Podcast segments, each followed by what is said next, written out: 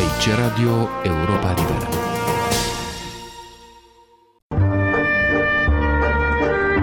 Cultură și politică. O rubrică de Victor Eschenazi Moroșan.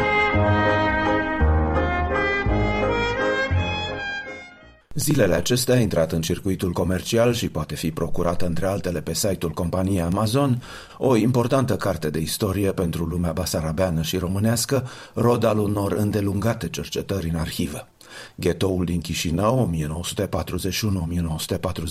1941-1942, o istorie documentară a Holocaustului în fruntarile contestate ale României, este o lucrare fundamentală pentru a înțelege un capitol funest al istoriei românești, timp de decenii negat sau relativizat atât de o serie de istorici cât și de alte personaje ale intelectualității române, unele din ele astăzi divinizate într-o Moldovă parțial debusolată și în căutarea unor idoli, de genul fostului dizident și scriitor Paul Goma.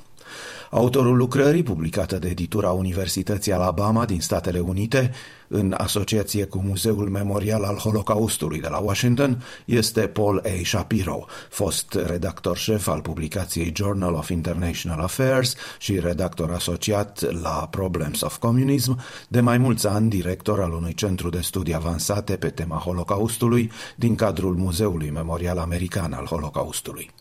Paul Shapiro este o autoritate în domeniu după ce timp de decenii a publicat studii fundamentale referitoare la politica și fascismul din România interbelică.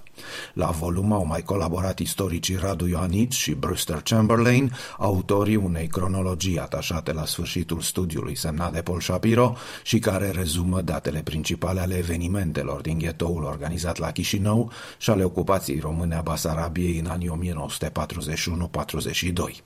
Traducerile celor 49 de documente ample ce ilustrează tezele și concluziile autorului au fost realizate de Angela Gianu.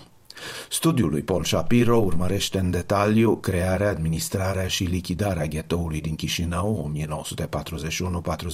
1941-42, de la reocuparea Chișinăului de către armata antonesciană și operațiile așa numite de curățarea terenului de evrei, trecând prin analizarea populației ghetoului, masacrele de la Visternicen și Ghidici, controlul asupra accesului și ieșirii din ghetou, evadările, munca forțată, ordinele de deportare, pregătirile finale și lichidarea ghetoului din Chișinău. Subcapitole speciale se referă la ceea ce istoricul numește, citez, jecmănirea finală, corupția de la cel mai înalt nivel în jos, la urmările lichidării ghetoului, jaful organizat, furtul proprietăților evreiești și confiscările de către stat, curățirea, gesturile ultime și cele din urmă barbarii în 1942 și sfârșitul Transnistria. Rezumând, în primele luni ale operațiunii Barbarossa, la sfârșitul lunii iunie 1941, uciderile în masă, pe măsura înaintării forțelor române și germane spre Chișinău, au fost urmate de împușcarea mii de evrei pe străzile orașului în timpul primelor zile după restabilirea administrației românești. Ceea ce s-a petrecut ulterior, persecuțiile, barbariile, întregul complex de fapte inumane ce alcătuiesc Holocaustul, sunt perfect documentate în cele peste 2 milioane de pagini de documente ajunse astăzi în păstrarea Muzeului Memorial al Holocaustului de la Washington și obținute în urma negocierilor unor misiuni succesive istorice în România după 1991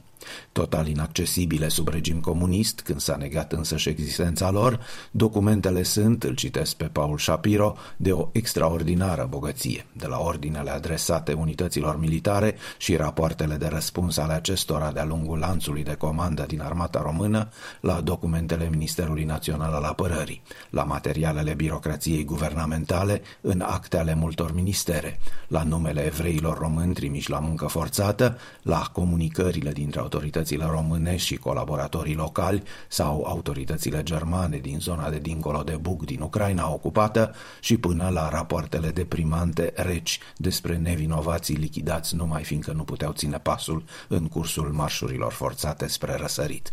Dată fiind birocrația celor ani, materialele s-au păstrat în original și copii, nu numai la București, dar și în arhive ce au devenit accesibile misiunilor de cercetare americane și izraeliene, ceva mai devreme decât cele românești, la Cernăuț, Miclaiv, Odessa, Vinița și nu pe ultimul loc la arhivele statului de la Chișinău, dat fiind că orașul a găzduit în anii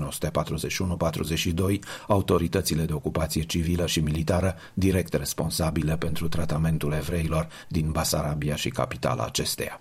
În ansamblu, conchide Paul Shapiro, autorul volumului, îl citez în continuare, această documentație revelează o politică clară, aplicată pas cu pas și prioritar, dirijată și urmărită cu grijă de la centru de conducătorul României Ion Antonescu. Politica s-a focalizat pe eliminarea completă a evreilor din Chișinău, ca și din restul Basarabiei. Documentația dovedește cu claritate că la periferie, în Basarabia, ca și peste tot în rest, Antonescu s-a aflat aflat la controlul evenimentelor și s-a dovedit el însuși un ucigaș criminal de război. Am încheiat citatul.